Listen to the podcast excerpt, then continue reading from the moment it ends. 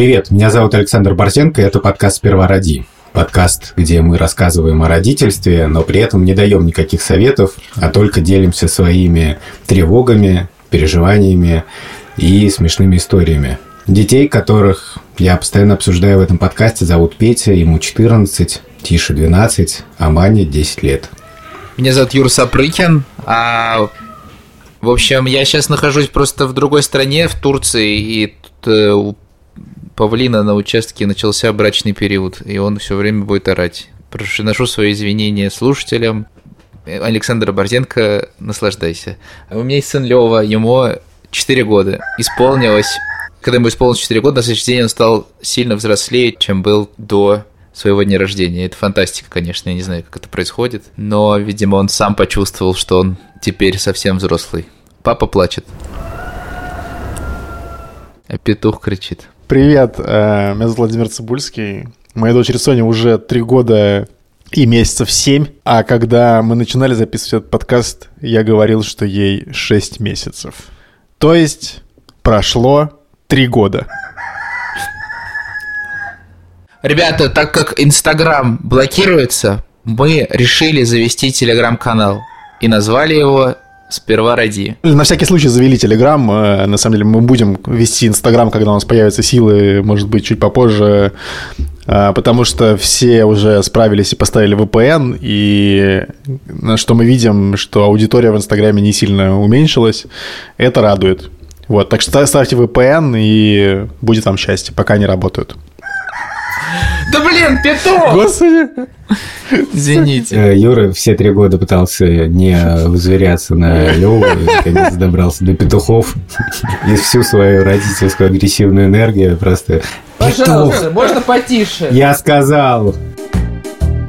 Партнер этого эпизода – онлайн-гипермаркет детских товаров «Акушерство.ру». У нас есть промокод «Сперва подкаст» на скидку 10% на все неакционные товары и 5% на акционные. Ссылка на акушерство.ру будет в описании, и там же вы найдете наш промокод, если вдруг забудете. А еще у нас будет партнерская рубрика в середине эпизода. Наш пилотный выпуск мы записывали все вместе в Риге, сидя в студии. Теперь я сижу в Риге, но не в студии. Юра сидит в Турции рядом с петухом и с павлином, который активизировался по случаю брачного периода. А Борзенко сидит в Швеции. Я сижу в Швеции в гостях у замечательного Анатолия Громова. Спасибо ему огромное. Это вообще довольно фантастическая история. Дело в том, что мы уехали из России, переехали сейчас в Ригу, но по семейным обстоятельствам должны были довольно срочно прилететь в Стокгольм. И вот насколько сейчас мрачное время, тяжелое, но есть какая-то светлая сторона, как-то очень много ну, вокруг какого-то тепла и какой-то помощи, да, и вот в Латвии куча организаций, да, по помощи беженцам, и все на этом сейчас сосредоточено, но даже мы в своей жизни тоже чувствуем как-то помощь. То ли просто слушал подкаст «Первороди», и он написал в Инстаграм, что вот он услышал, что мы будем в Швеции, и что если нужна какая-то помощь, как-то приютить, то пишите, что-нибудь придумаем. И я действительно писал, и сегодня в качестве студии использую комнату у Толи. И это просто офигенно. Прошло три года, да, у нас были перерывы, и все эти три года мы записывали подкаст. И у нас вышло больше ста выпусков, да? Ага. Сколько чистого времени мы провели друг с другом перед микрофонами. Это ужас Сколько просто. интервью с детьми мы записывали, сколько интервью с женами, сколько потрясающих отзывов и писем мы получили, и оценок от дорогих слушателей. Естественный вопрос от Юрия Сапрыкина. Вован, вот когда появился подкаст «Сперва ради», как изменилась твоя жизнь вот спустя три года? Что, что глобально поменялось? Я хочу сказать, что глобально мою жизнь менял не подкаст. Слава богу. Но а, подкаст, мне кажется, сработал как такой какой-то якорь, который как раз держит тебя в турбулентные времена, что ты знаешь, что каждый вторник практически ты записываешь подкаст. Это очень классно. Мне это всегда нравилось и до сих пор нравится. И сейчас вторник, и мы записываем подкаст. Вторник стал моим любимым днем недели. Это Мне кажется, поход такой на психотерапию когда ты все рассказываешь. Мы же делимся тревогами. Я помню, вот мы недавно обсуждали в эпизоде про психотерапию, я говорил, что если тебе светит встреча с психотерапевтом, то ты немножко пытаешься стать лучше. И то же самое вышло с подкастом. Если ты во вторник должен рассказывать про свои отношения с детьми, то ты меньше на автопилоте действуешь. Если во вторник тебе надо рассказывать о том, какой ты плохой отец, то ты на автомате до этого стараешься стать чуть лучше. И дети, мне кажется, даже в какой-то момент просекали эту фишку. Мне, например, часто кажется, что Тиша мне возвращает какие-то вещи в разговорах. Там я что-то от него пытаюсь добиться. Он учитывает, как я потом рефлексирую об этом в подкасте, что он слушал в эпизоде, и говорит, слушай, ну ты же понимаешь, что вот сейчас бессмысленно просто вот, ну, вот сейчас кричать на меня. И еще, что удивительно, довольно эффект. Мне кажется, что мне в каком-то смысле... Ну вот, у меня было несколько разговоров с родителями в рамках подкаста, очень важных для меня. И я не уверен, состоялись бы они, если бы подкаста не было. В общем, 12 марта 2019 года вышел наш первый эпизод, но это был не тот эпизод, который мы на самом деле записали первым. Первым был пилот. И, черт возьми, когда вы его послушаете сейчас, в честь нашего трехлетия, вы поймете, почему мы его не публиковали раньше. В общем, в честь юбилейного нашего эпизода мы решили позвать продюсерку этого подкаста Лика Кремер. Дело в том, что Лика тот человек, который, собственно говоря, все это задумал, весь этот подкаст. Поэтому мы решили с Ликой поговорить. Ну и вообще-то не только с Ликой, а еще и с э, Алексеем Пономаревым, который по стечению обстоятельств не стал ведущим этого подкаста, но зато смонтировал самый первый его эпизод, как раз тот, который раньше не выпускался. Алексей сегодня тоже с нами. На самом деле, конечно мы называем его Леха, потому что это наш большой друг, с которым мы работали в «Медузе» и в «Ленте», и вообще знаем его сто лет. Как все родилось сперва? Это было в 2018 году. И вообще было очень в этот момент грустно, потому что «Медуза», в которой я работала, раскалывалась. Я продолжала что-то шуршать и что-то делать, как я обычно делаю в любой экстремальной ситуации. И мне очень хотелось сохранить любыми способами то, что мне было дорого. А это было, в общем, невозможно. И нужно было придумать какой-то подкаст, потому что подкаст «Как жить» закрылся – и нужно было продолжать существовать и придумать новый. И я подумала, что было бы здорово сделать родительский подкаст, потому что меня в этот момент это, с одной стороны, само очень беспокоило, все, что касается детей. А с другой стороны, я была постоянным слушателем подкаста «Mom and Dad are Fighting» на ресурсе Slate. И в этом подкасте там они менялись ролями, и там были разные ведущие мужчины и женщины, но в том числе там был ведущий мужчина. Мне очень нравилась и вообще идея поговорить и послушать альтернативную точку зрения, что вообще мужчины думают и как они себе представляют родительство. И вот это сочетание моего желания сохранить всех, кого я очень полюбила за время работы в «Медузе», и, и все, что я там полюбила, и э, любовь к детям вообще, к своим в частности, и к подкасту «Mom are Fighting», переросло в эту идею, которую я запичила. И сначала этот, этот пич назывался «Сначала ради». По-моему, вообще сначала не было никакого названия просто, нет? Мне кажется, что мы присутствуем при типичном моменте переписывания истории, потому что я хорошо помню, что все началось с того, что Юрец решил родить, и параллельно зачем-то решил делать про это Нет, нарративный это подкаст. История. Мы хотели сделать дневниковый подкаст, и Катя попросила Юру, но это было за полгода до вообще этого. Я понимаю, да, но началось-то все с Юрца, получается так. Ну, знаешь, тогда уже началось все с Кати, которая попросила Юрца. Катя Крангаус, основательница «Либо-либо» и бывшая ведущая подкаста «Как жить», который Лика упоминала. Я просто мне Катя написала перед э, походом в роддом, и я послушался и пошел с AirPods в роддом. Если, если немножко у тебя больно успокоится, ты отдохни, ладно? Муж в сторонку, а собака спит. Отдыхай. Там есть еще смешной момент, когда мы пытаемся превратить этот дневник из роддома в какой-то подкаст с ведущими. Я помню, что мы встретились э, с тобой, Лик, с кем там, Антон Долин, Иван Шишкин. Юра с э, Иваном Шишкиным и Антоном Долиным записали пилотный выпуск подкаста. На этой записи случилось следующее. Дело в том, что у Антона Долина очень большой опыт работы на радио. И поэтому почти весь час или даже полтора часа записи в режиме монолога говорил Антон.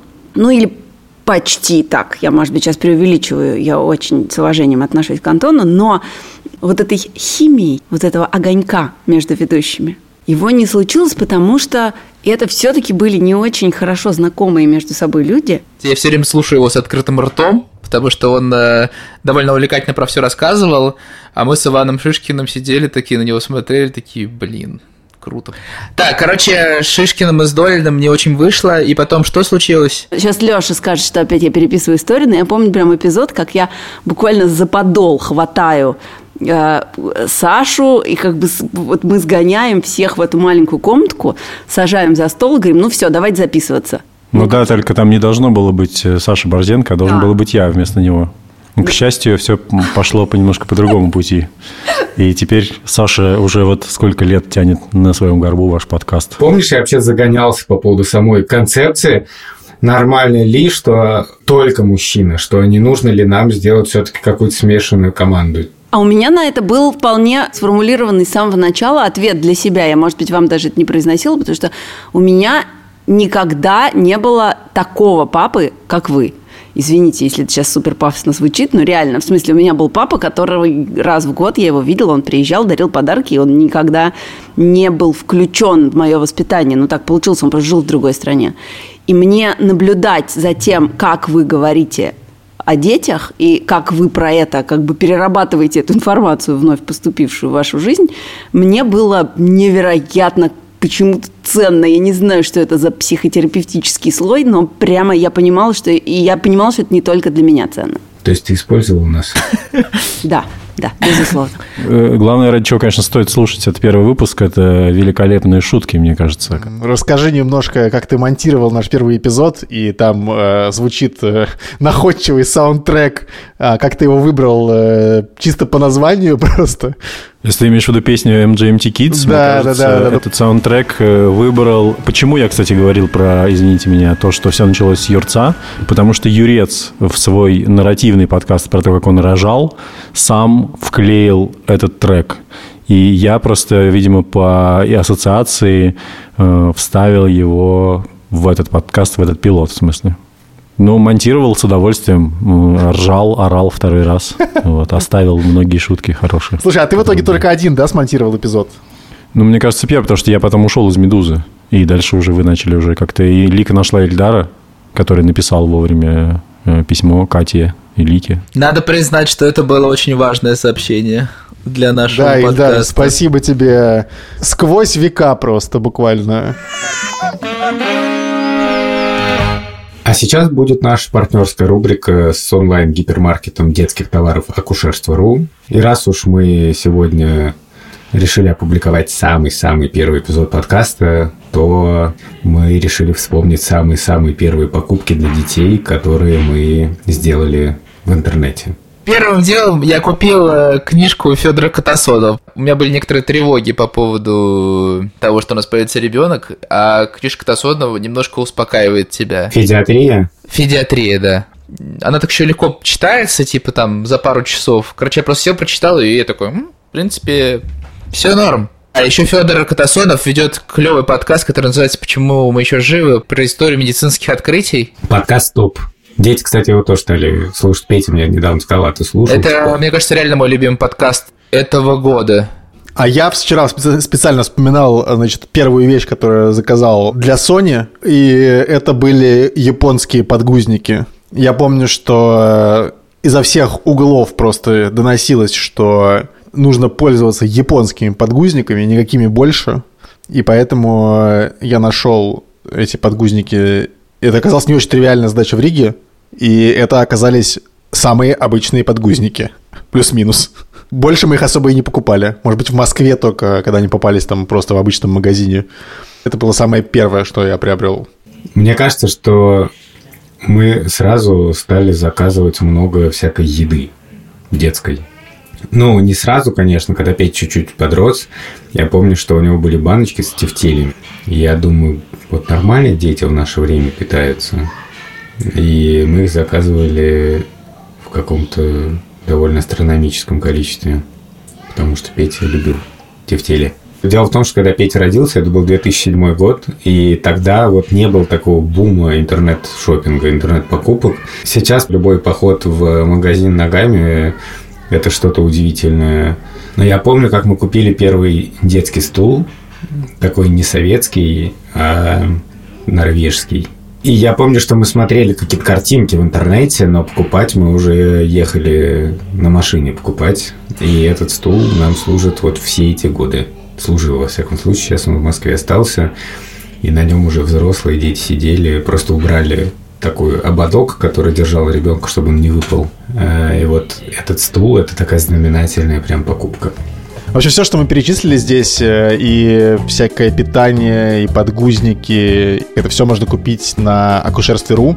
Причем у них есть не только сайт, но и приложение. Там тоже можно все удобно выбрать и заказать. У нас есть промокод «Сперва подкаст», 10% скидка на неакционные товары и 5% скидка на акционные товары. Все ссылочки и наш промокод будет в описании эпизода. А еще вы можете поучаствовать в бонусной программе Акушерство.ру, накопить там баллы и что-нибудь за них купить. Итак, первый неопубликованный пилотный эпизод подкаста «Сперва ради». Поехали. Поехали. У тебя есть чувство вины, Юр? Есть, но мы можем сейчас уже посмотреть вместе мультик «Колобок», например. Или мультики «Тайни Лав». Всем рекомендую. Вот, правда, после них очень тяжело засыпать, потому что эти глаза в голове просто тебе вот так долбят, долбят. Соня, Соня пока не смотрела ни одного мультика, но зато я уже посмотрел несколько детских видео. Мой фаворит – это видео «Попу мыть, попу мыть нужно каждый день». Понятно. Но, но, но, но, но, но панч не в этом. Панч не в этом. Панч в том, что когда попу помыли, каждый день это происходит, ее нечем вытирать потому что полотенца нет. И тут у тебя возникает чувство. И тут, и тут появляется ощущение лицемерия. И тут, и тут, и тут, и тут, и тут появляется панч. Быстро ею трусим, трусим, трусим, трусим. Как можно придумать слово трусим? Я знаю эту песню. Господи.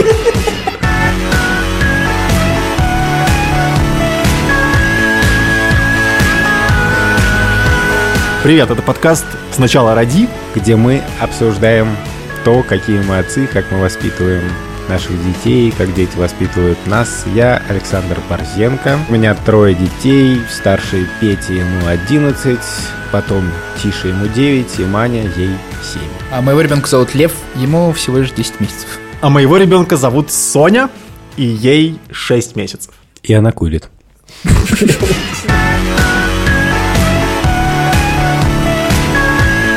Ну, на самом деле, про чувство вины, когда сидишь с компьютером, у меня вообще ситуация простая, потому что я, когда прихожу уставшим, я реально могу затупить. Самый страшный источник тупки – это YouTube.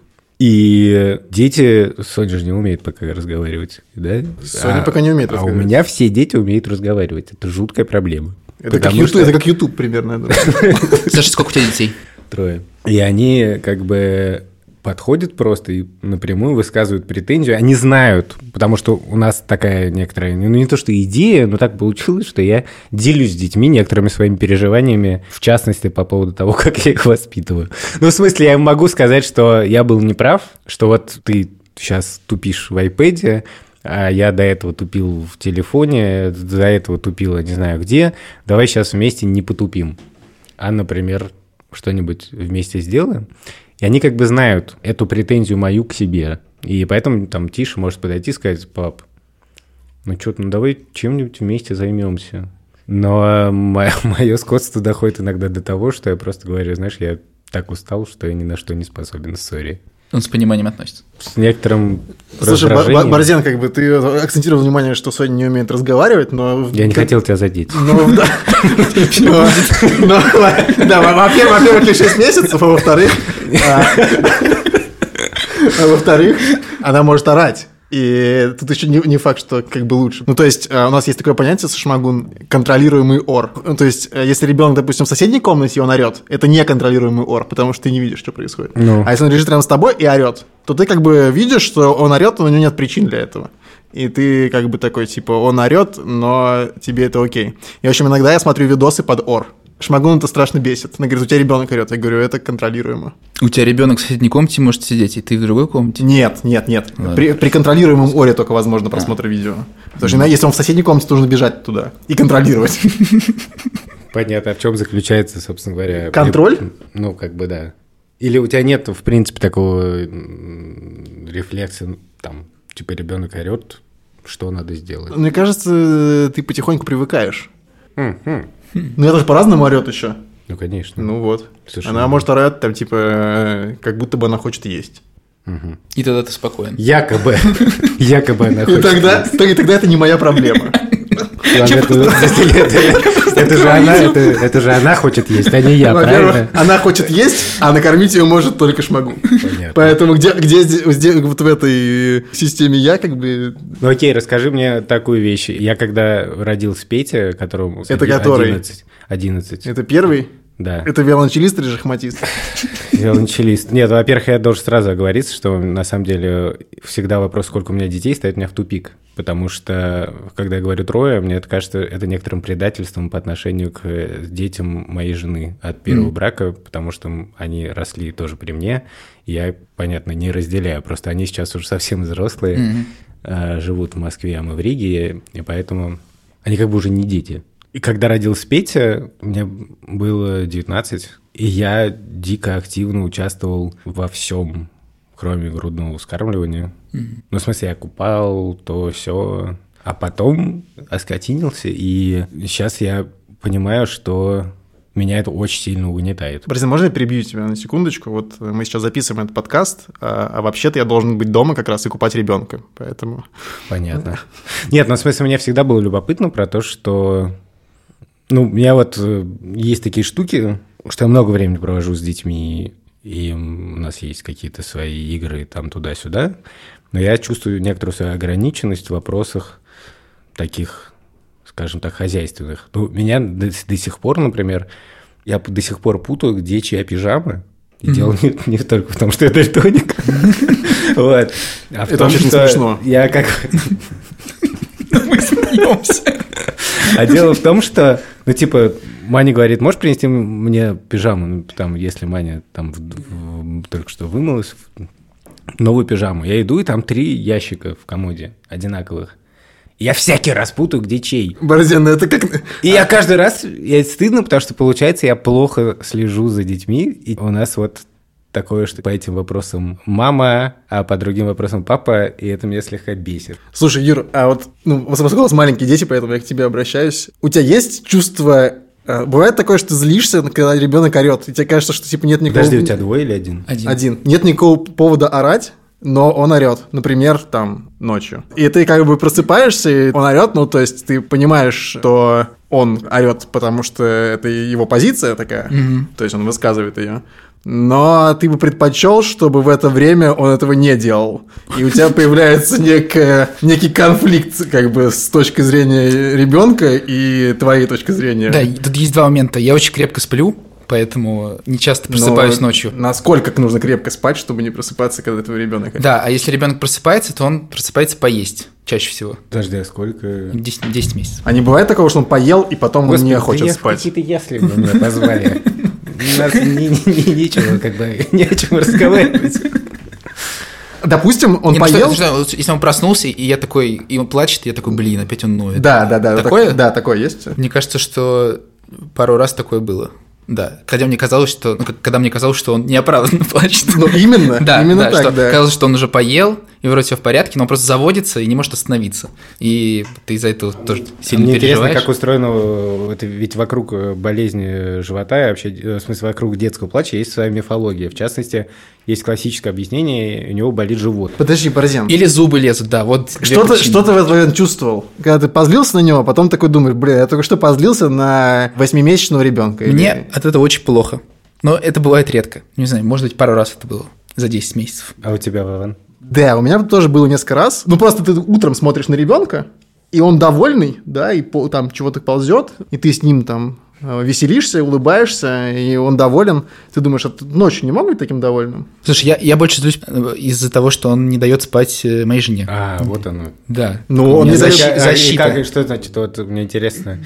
Ты злишься, это, ну, там, раздражение. Ну, то есть это не мое такое раздражение, что он кричит, и мне неприятно. Как бы мне хочется, чтобы моя жена поспала, и... Ну, как кстати, у меня он- тоже есть такое ощущение, у меня тоже есть такое, и иногда мы даже э, ну, меняемся местами, чтобы... Короче, кто-то спит дальше от ребенка, типа он может спать, а в то время, когда тот, кто спит рядом а, с кроваткой, он должен разруливать все это. Ну, там, удерживать ребенка от переворачивания, в частности, потому что если он переворачивается, он уже не засыпает.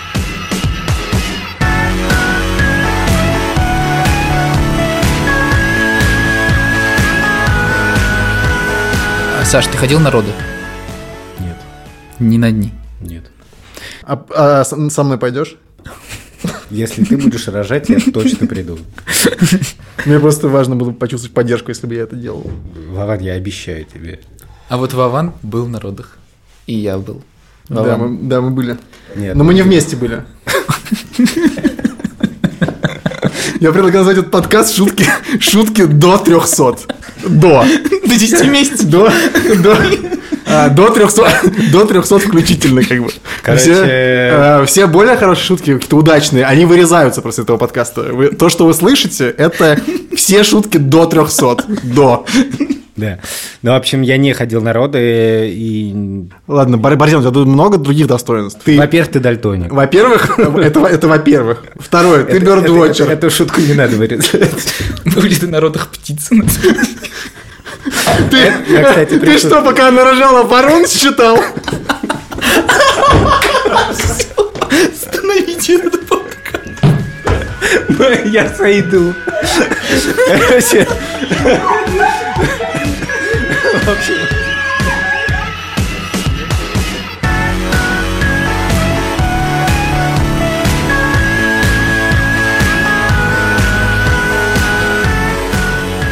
Три самых безумных штуки, которые тебя поразили в родах. Самые безумные штуки, когда я надел форму, халат, шапочку и поднялся на этаж в родблок и шел по коридору. Меня вели как бы в, в палату, где была моя жена, и в этот момент из разных палат доносился ор безумный, и мне хотелось забежать в каждую палату и подержать женщин за руку вот так вот. Вот. И мне, и мне было очень... В этот момент как бы меня... Вот в холл я очень боялся выходить, потому что прям такой крик стоял. То есть у тебя вот такой уровень эмоционального восприятия, Да. и ты пришел Да. на роды. Вован, В смысле, как- крик не детский. Не- Женский. Не, детский, женский. Слушай, а как Да. ты вообще сформулировал вопрос, прости, пожалуйста? Самых крутых штук? Не, самых безумных. Что там крутого? Самых безумных. Ну, грубо говоря, то, что просто, просто BuzzFeed. Нет, То, что тебя удивило, Семь то, вещей что тебя как бы потрясло, я не знаю. Первое, что меня потрясло, что... э, Юра, подожди. Нет, давай, давай. Первое, что, Твоя первая штука. Первое, что потрясло бы тебя, это то, что дети не вылупляются. Это я сразу Мне отметил. кажется, я ошибся подкастом. Я знаю это. Я читал учебники биологии. Да, ты же не был народов, правильно? Ты не знаешь как. А я тебе рассказываю. Так вот, о вылуплении речи не идет. Так, Как ты принял решение народу пойти? Совсем что ли? Я принял решение пойти на роды, не помню уже как, но это долго обсуждалось э, между мной и моей женой Олесей Шмагун. Ну, как бы было какое-то желание, чтобы я туда пошел, и я был э, в целом не против, и решили, что надо идти. Но самое смешно, что в день родов, когда, собственно говоря, начались схватки, она мне сообщила, что лучше бы я не приходил туда. Но когда я уже туда собрался не приходить, как раз э, мой коллега Александр Поливанов позвал меня пить пиво, и я только успел сделать глоток, как Олеся написала, что мне уже лучше бы быть в роддоме. К счастью, в Риге все близко, и я прям из этого кафе побежал рожать. И рожали... Ну, Шмагун рожала, а я находился там 12 часов где-то примерно. По итогам, э, да, нужно сказать, ты что... смотрел телефон в это время хоть раз? Очень много раз. Ну, я выходил там в какие-то моменты, во- во- во-первых, потому что в коридорчике потусить. Там, кстати говоря, тоже, вот то, что Юра говорит, э, там тоже какая-то женщина рожала именно в соседней палате, и тоже она, ну, разумеется, кричала, и это, я думаю, что не, не способствовало какому спокойствию ни меня, ни Шмагун, что ну, нужно как-то более, мне кажется, плотно изолировать. Но претензии есть не только к роддому, а вообще к самому процессу рождения. Опять же, Борзен, ты, ты не знаешь, как бы... а- Значит, ну, значит, да, я по итогам очень недоволен, э, как устро... как, что эволюция не за столько времени а, не справилась э, с тем, чтобы как-то более разумно это устроить, так чтобы это было менее болезненно и травматично для всех. А ты не думаешь, что тогда бы слишком все бы активно рожали. Не, ну подожди, есть же Я думаю, я- эпидуральные анестезии, ты просто вкалываешь и лежишь и ничего не делаешь. Ну, вот шмагун вкололи, но потом то ли перестала действовать, то ли еще что. Такая же А история. некоторые люди У нас такая против эпидуральной анестезии. Ну, вот у нас, у нас, э, конкретно у нас, мне кажется, были против, в первую очередь, врач, которая следила за родами, и акушерка. Причем она, последняя акушерка, которая пришла, собственно, рожать, она была еще хамоватой. То ли не умели взаимодействовать с этой эпидуральной анестезией. Они все время жаловались, что, типа, «А, ну, это потому, что у него эпидуральную анест- типа, анестезию сделали. Все время говорили. Я не согласен с твоим аргументом, потому что дело в том, что никто толком не боится рожать. А зря. А зря, а, значит... Это мы вырежем. Я... Не, нет, совершенно точно нельзя этого, выре- нельзя это вырезать. Значит, я обсуждал... э, а, значит, даже... Я да- думал, ты про Кесарева говоришь. Просто это вырежем. А, я Это мы точно вы. просто, просто сразу, сразу почти после родов я обсуждал э, со Шмагун, ну, типа, мы что-то разговаривали, а у нее как раз ее подруга должна была рожать скоро. И я говорю, а ты ей рассказываешь, типа, что там происходит? А, она такая, нет, я все не рассказываю. И, и тогда я построил теорию. Женщины, только что родившие, не рассказывают всей правды женщинам, которым предстоит рожать, Они скрывают буквально. да, да, да, да. А потом женщины, родившие, они начинают забывать про то, как, как бы, как они рожали. Ну, это, видимо, какой-то механизм э, вытеснения работает. И тогда они уже всей правды сообщить не могут. И самое главное, что даже на курсах, вот эти, которые акушерки проводят перед родами, они тоже это в каком-то лайтовом свете довольно вы- выставляют, а, что кажется, что... Приукрашает реальность. Это мягко сказано. Нужно ввести какую-то, не знаю, ну, короче, происходит некая цензура. Возможно, это нужно для того, чтобы как раз повысить рождаемость. Что, типа, все это как бы за... Понимаешь? А, я понял. Ты Это у вас понял, тут в Юр? Риге такие правила, видимо. Потому понял, что, Юр? В России рассказывают все ужасы, да? да, говорят, что все это самое страшное, что с тобой произойдет. Это тебе сказали? Нет, моей жене, само собой. Говорят, что это очень больно, и готовься. Ну, там тоже говорили, что больно, но по рассказам казалось, что не очень больно. Знаешь, вот я так себе представлял... Давай посравним сейчас. Надо?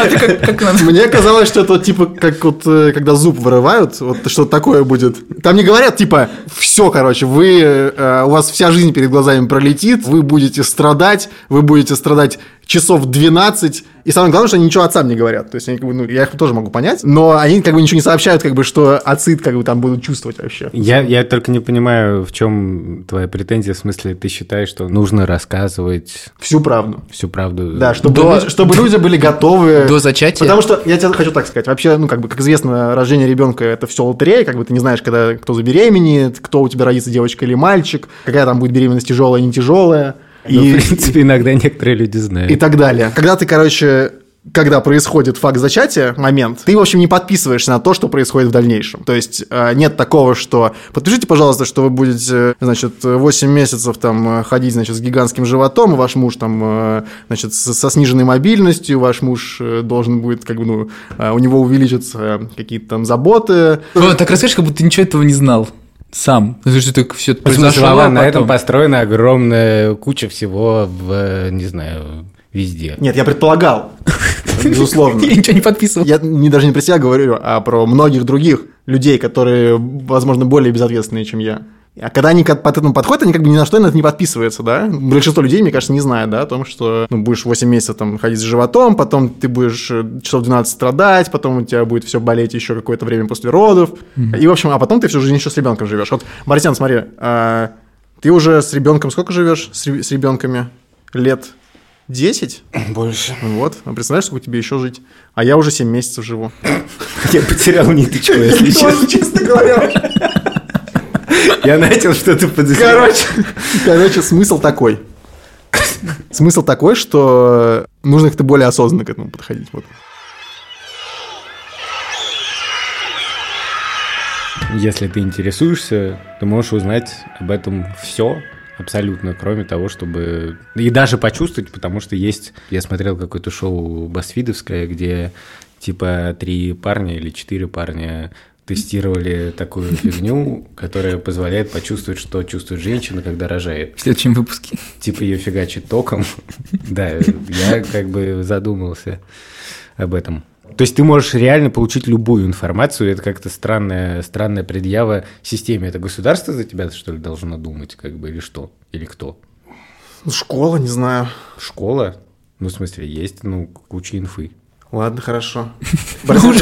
Я прошу. Кстати, про вылупляется. Ты знаешь, что как бы когда я смотрел сериал «Подростки с улицы Деграсси», надеюсь, все тут смотрели, но Юра, наверное, нет. Не знаю, первый раз слышу, честно говоря. Это легендарный, Позор. легендарный сериал про американских подростков, который крутили на российском телеке, и который был для меня, во всяком случае, просто энциклопедией жизни. Вот, наш э, продюсер Алексей сейчас мне показывает большой палец. Э, ну, потому что это на самом деле я много чего прямо узнал из этого сериала. Канадских подростков, да. Ну, в общем, и там, в частности, есть такой сюжет, что одна, ну, это школа, и одна из э, девочек беременеет от своего одноклассника. До сих пор помню, что его звали Снейк. И... Это змея. Снейк, по-моему. Может, я путаю. Ну, в общем, Сейчас шутка за 199. 90 99. Так сказать, за своей змеей он не уследил.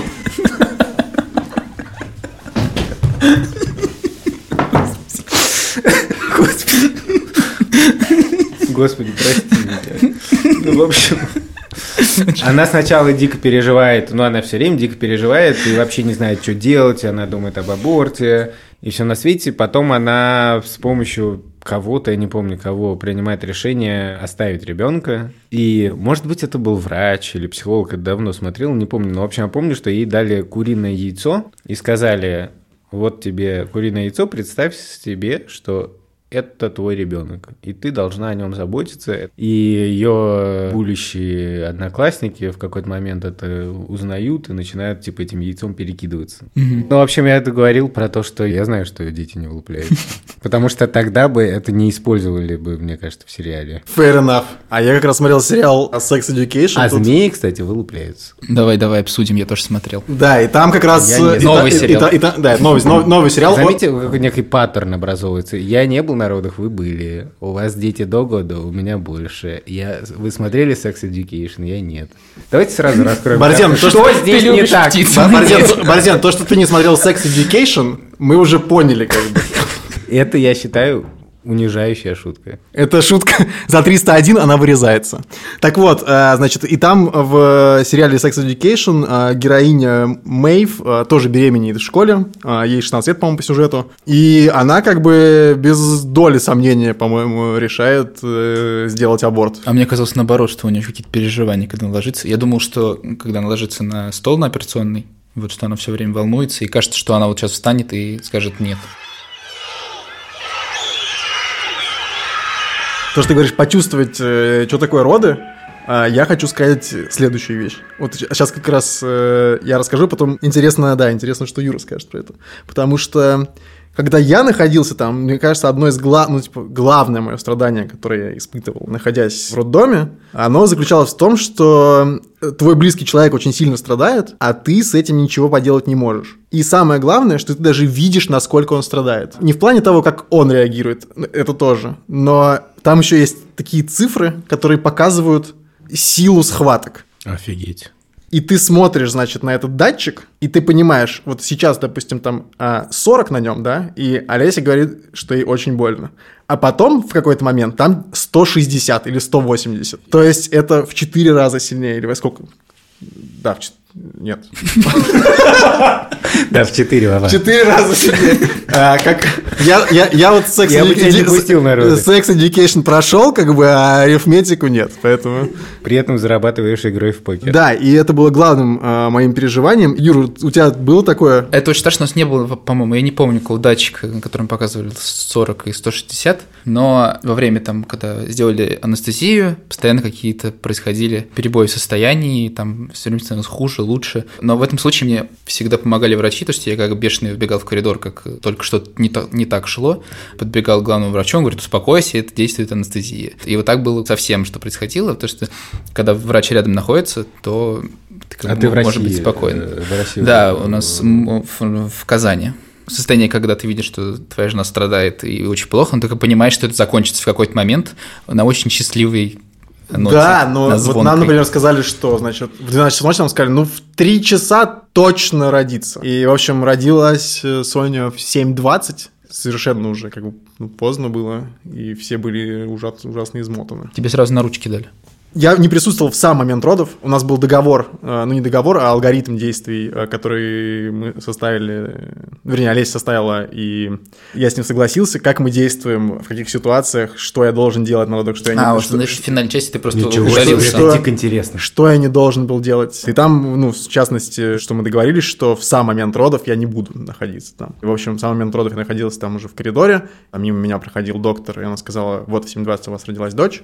Мгм. И я побежал, ну, в палату, и увидел, да, и увидел ребенка, который лежал на таком столе, значит, под, под обогревающей лампой. Ты Ну, заплакал? нет, я не заплакал. Наверное, у меня начали наворачиваться слезы, но нет, я сильно не заплакал. Я очень удивился, потому что, ну, я же видел на УЗИ ребенка. И он выглядел так же, да? У тебя тоже, тоже такое было ощущение или нет? Но наоборот? он Потому как бы- я видел фотку на восьмом месяце, и когда я его увидел, я такой, блин, сто процентов как на этой фотке. Один в один. Нет, у меня как бы не было. Я еще так, я- у меня, я- у меня было в основном все, что я видел, было в профиль, и там только форму носа можно, ну, как бы так более-менее, да, понять. И я только смотрю, типа, нос такой или не такой, такой или не такой. Это, я так и не понял. Но больше меня впечатлило это, как бы, что у нее было очень много волос. Она была такая прям волосатая-волосатая. И я стою, и я не понимаю, что делать. Там Олеся лежит на кровати. Я не понимаю, мне к Олесе подойти или к, к ребенку дотронуться до него страшно дико, потому что он такой маленький, лежит под этой лампой какой-то тё, ну, тё- теплой. Вроде бы он в безопасности, но ты уже хочешь что-то, как бы что-то сделать, не знаешь, что делать. Вот, в общем, я единственное, что я смог сделать как бы в ту минуту, это просто подойти и дотронуться пальцем. Я дотронулся пальцем и пошел к Олесе. У меня было очень странное ощущение, когда я только увидел Петю. Типа мне показали Петю, только что родившегося практически. Это был первый мой ребенок, и у меня было... Я испугался того, что я не чувствую, как бы, что это мой ребенок. Что я, как бы, я не чувствую вот этой связи. Я думал, что я сразу вот пойму, что вот это мой ребенок. И я, ну, это что-то очень, какой-то маленький, очень младенец, и я до, до конца не могу понять, кто это и что это. И потом я реально переживал по этому поводу и считал, что это как бы что-то неправильное. А мне, у меня были те же чувства, но мне сказали, что так и должно быть, что это просто как бы непонятный чужой человек появился, которого вы не знаете, и первые месяцы очень странное ощущение, что ну, как бы, как бы ты с ним совершенно не знаком, и ты как бы не понимаешь. Но потом как-то Ну да, особенно... в какой-то момент накрывает. Я не присутствовал при родах, я все три раза Шуру отводил, отвозил, сдавал и маячил в коридоре. Я там бродил.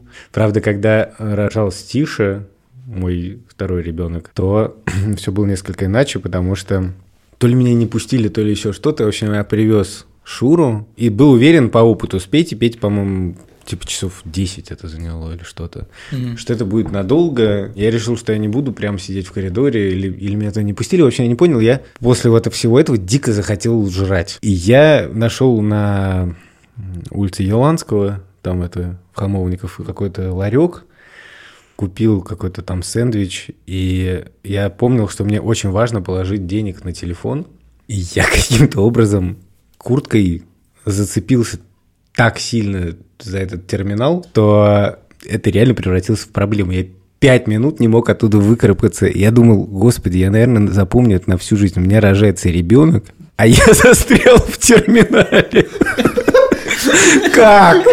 Я очень боялся, что я не успею. Но все закончилось хорошо. Вован, ты бы рекомендовал народ ходить или нет? Мне кажется, что нужно договориться с женой или девушкой, как обоим будет э, комфортно. Ну просто Не, ну свои ощущения скорее. Не Мои, то, что ну, смысле- Мне кажется, что вот в коридоре ты намного больше нервничаешь, чем, чем когда в палате находишься. Я просто не понимаю, вот я слышал самые разные теории, типа зачем, вот ты зачем ходил на роды? Потому что хотел поддержать жену Да, или потому да. что у тебя были идеи связи с ребенком последующие? Нет, нет, конечно, конечно, чтобы поддержать я жену, само тоже собой. только что поддержал. Ничего я это не слышал, работает. типа теорию. да. Да, да, я тоже. Это но я, полная- я просто говорю, что я слышал такую теорию. Я бы не знаю, пошел бы еще один второй раз. То есть у нас значит, как бы нет речи о втором ребенке, но я вот вопрос открытый. То есть я бы сказал так, только ради шмагун. Но не ради себя. Ну, смотри, у меня нет, нету никакого желания, да, еще раз это переживать. То есть это довольно травматичная вещь, которую как бы тяжело было бы еще раз пережить.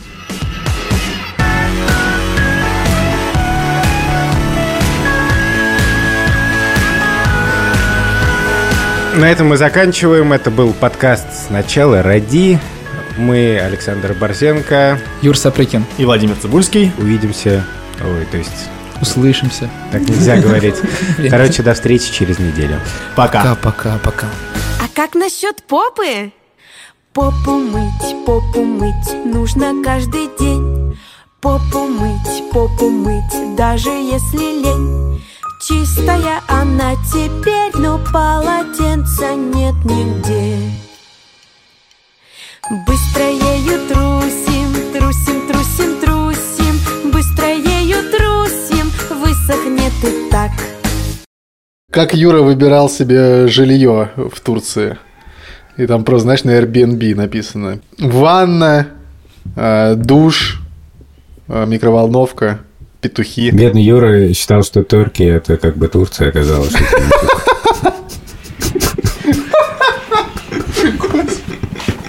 что это не Турция. О,